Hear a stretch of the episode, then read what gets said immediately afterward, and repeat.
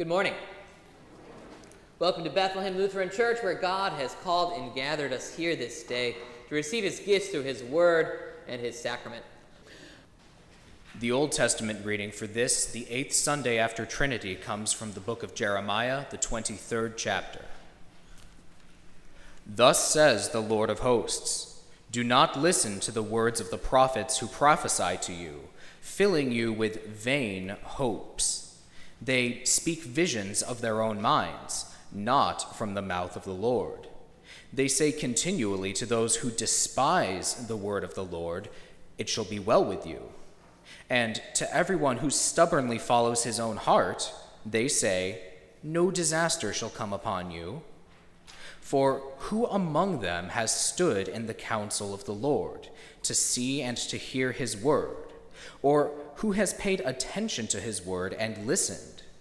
Behold, the storm of the Lord, wrath has gone forth, a whirling tempest. It will burst upon the head of the wicked. The anger of the Lord will not turn back until he has executed and accomplished the intents of his heart. In the latter days you will understand it clearly. I did not send the prophets, yet they ran.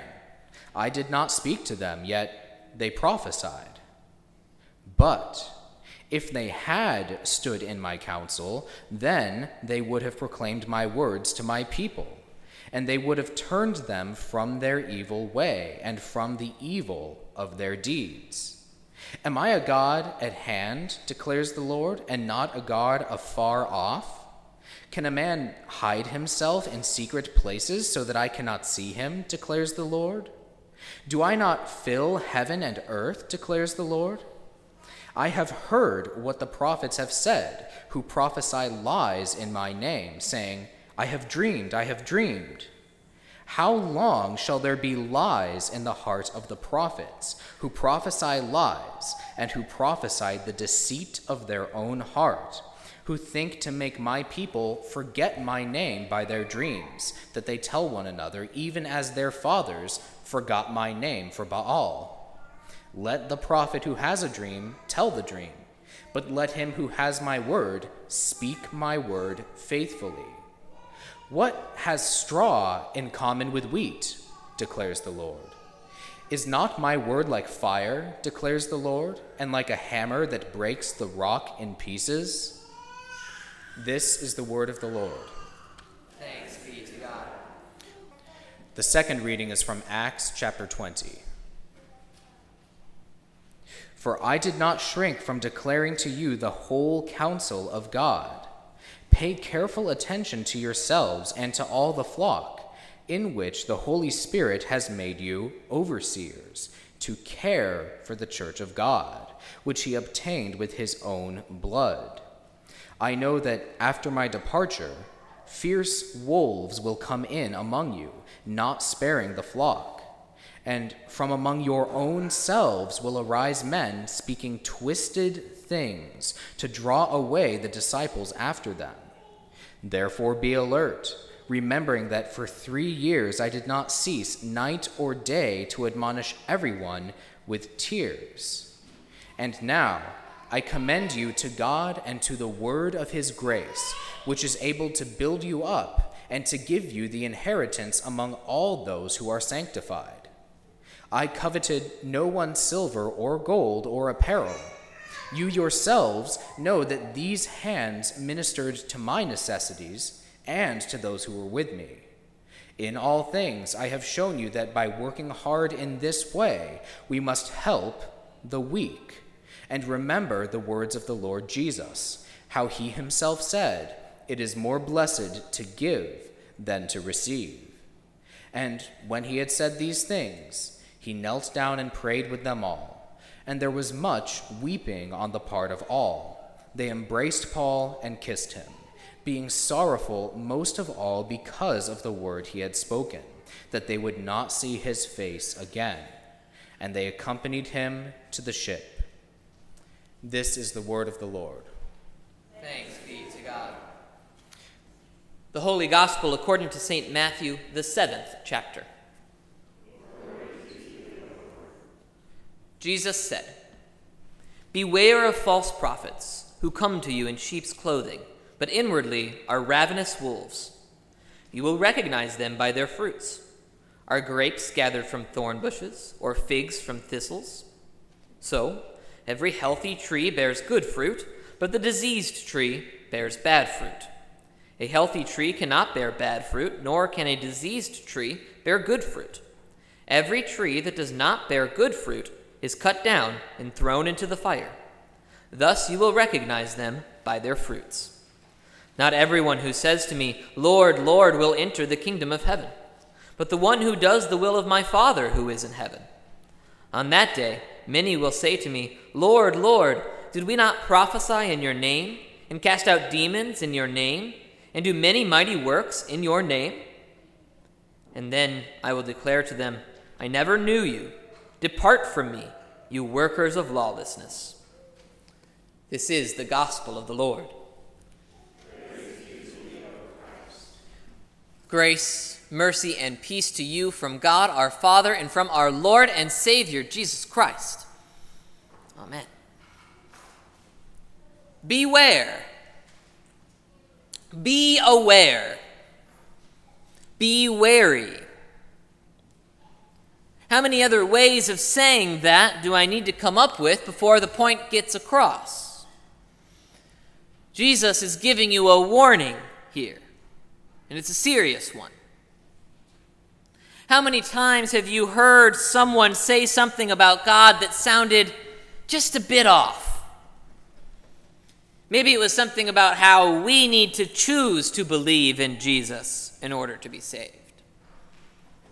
Maybe it was about what you exactly need to do in order to get to heaven. Maybe it was someone saying that you really didn't have to worry about that one part of the law because nowadays we've moved beyond that understanding. There are many and various ways that false prophets can lead you astray. Many ways that the ravenous wolves will pretend to be sheep so that you begin to trust them. Perhaps, though, what's even more concerning than recognizing that there are false prophets in your midst is not recognizing them. Because they are there and they are preaching to you. The devil, the world, and your sinful nature are never going to just give you a pass they're always going to be trying to lead you away from the truth. Always going to be trying to trick you into believing a false teaching. All because in the end, they want nothing more than to see your destruction in the fires of hell. But Jesus knew this was going to be a problem. So instead of coming to save you in secret, he chose to live openly with you and to warn you of this reality by giving you his word. Listen, therefore, again, and hear Jesus' warning against the false prophets. Beware of false prophets who come to you in sheep's clothing, but inwardly are ravenous wolves. You will recognize them by their fruits. Are grapes gathered from thorn bushes or figs from thistles? So every healthy tree bears good fruit, but the diseased tree bears bad fruit.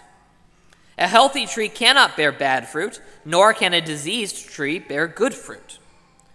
Every tree that does not bear good fruit is cut down and thrown into the fire. Thus you will recognize them by their fruits. Do you recognize the seriousness of what Jesus is saying here? Do you realize how much of a danger you are in if you are eating the fruit of a false prophet? Not only is the fruit itself dangerous, but the person who is giving it to you is dangerous. Described by Jesus as a ravenous wolf as in, they will eat you if they fall or if you fall for their trap. They'll devour your resources, your energy, your time, your thoughts, and eventually, maybe even your faith.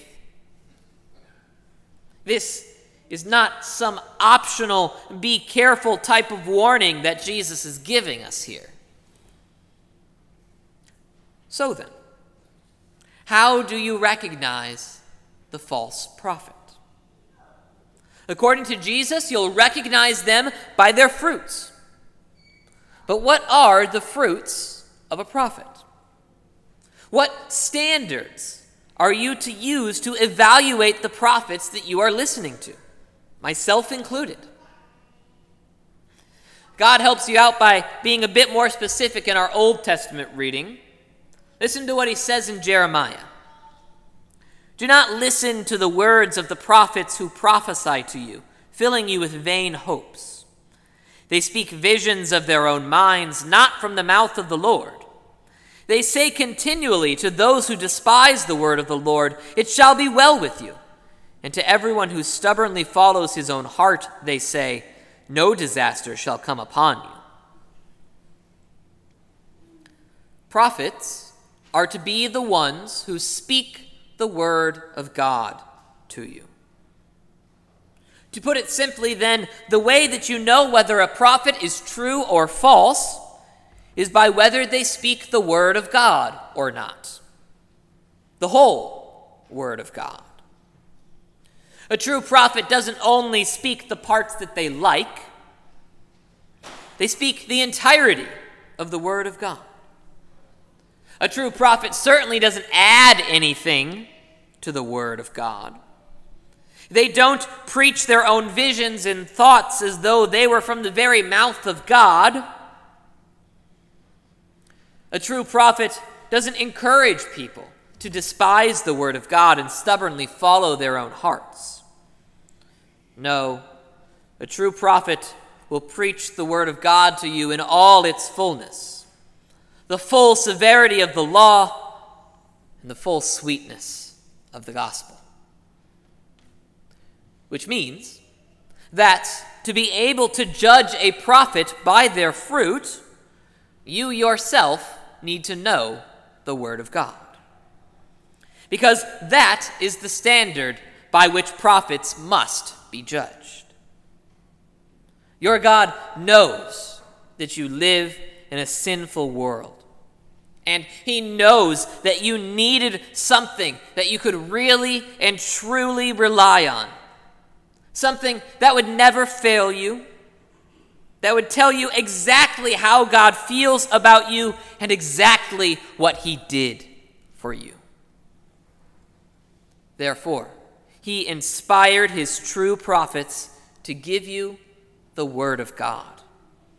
The Word which tells you of what Jesus did on the cross for you, tells you why He had to do it on the cross for you, and tells ultimately of your eternal destination on account of his sacrifice. The word is trustworthy, and you can rely on it. Unfortunately, though, God and his word are the only things that you can rely on unconditionally.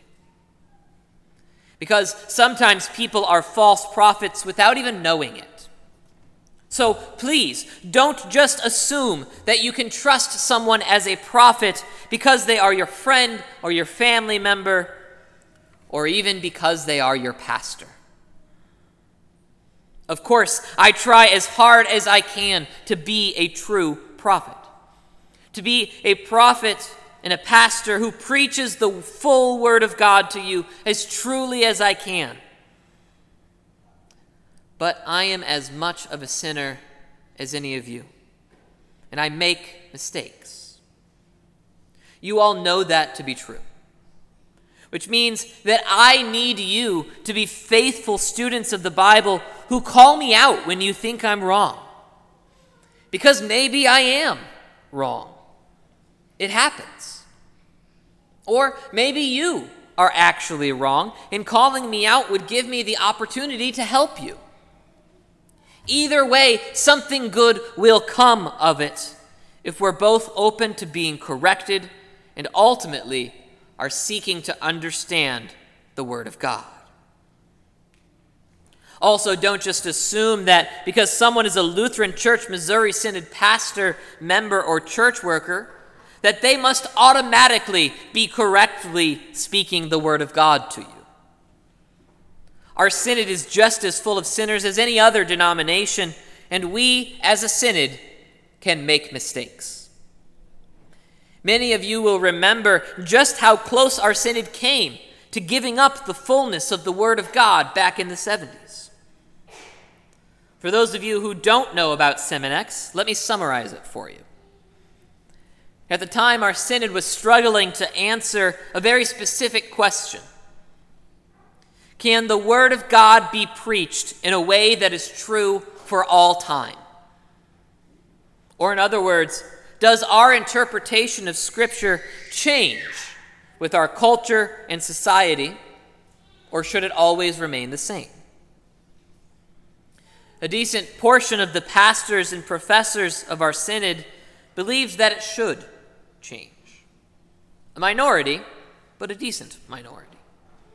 That our stances on things such as the six day creation, homosexuality, and so on should not use Scripture as the only basis for their truthfulness. It got so bad that the majority of the students and professors at the St. Louis Seminary walked out of their classes and started the so called seminary in exile. Henceforth, while you'll often hear this event in LCMS history called either the walkout or Seminex. And do you want to know who it was that called the synod to repentance over this? Sure, there were professors that were speaking the truth. Sure, there were pastors that were speaking the truth. But when push came to shove, it was the lay men and women of our synod that called us back to the truth of the scriptures. It was people like you sitting in the pews who had studied the Word of God, who had heard the good and true preaching of the law and the gospel, who stood up and ensured that our synod would remain true to the Word of God. And that is still your job today. It is still your job to judge the fruit of the prophets that are before you based upon the fullness of the infallible Word of God, which means that you need to know the infallible Word of God. And if you think you do, if you think that you know it well enough and that you don't need to study it anymore, listen to the second part of our gospel reading for today. Not everyone who says to me, Lord, Lord, will enter the kingdom of heaven, but the one who does the will of my Father who is in heaven. On that day, many will say to me, Lord, Lord, did we not prophesy in your name, and cast out demons in your name, and do many mighty works in your name? And then I will declare to them, I never knew you. Depart from me, you workers of lawlessness. How terrifying is that? How horrible would it be to approach Jesus on the last day, expecting to waltz right into heaven, only to realize that you had been misled? Or perhaps even worse, to realize that you had been the one doing the misleading. And for some, that's exactly what's going to happen. You can never be content with the extent that you know Scripture. There is always more to learn from the Word, more to study in the Word, more to understand about the Word, and ultimately, more to believe that the Word says. There's not enough time in an entire lifetime to exhaust Scripture. So, if you think that you're okay, beware that you aren't growing complacent. Of course, even in their response, we see a problem with these people's beliefs. They seem to be basing their entrance into heaven on what they did. They prophesied, they cast out demons, they did many mighty works. Sure, they did it in the name of Jesus, but it was still them that did it.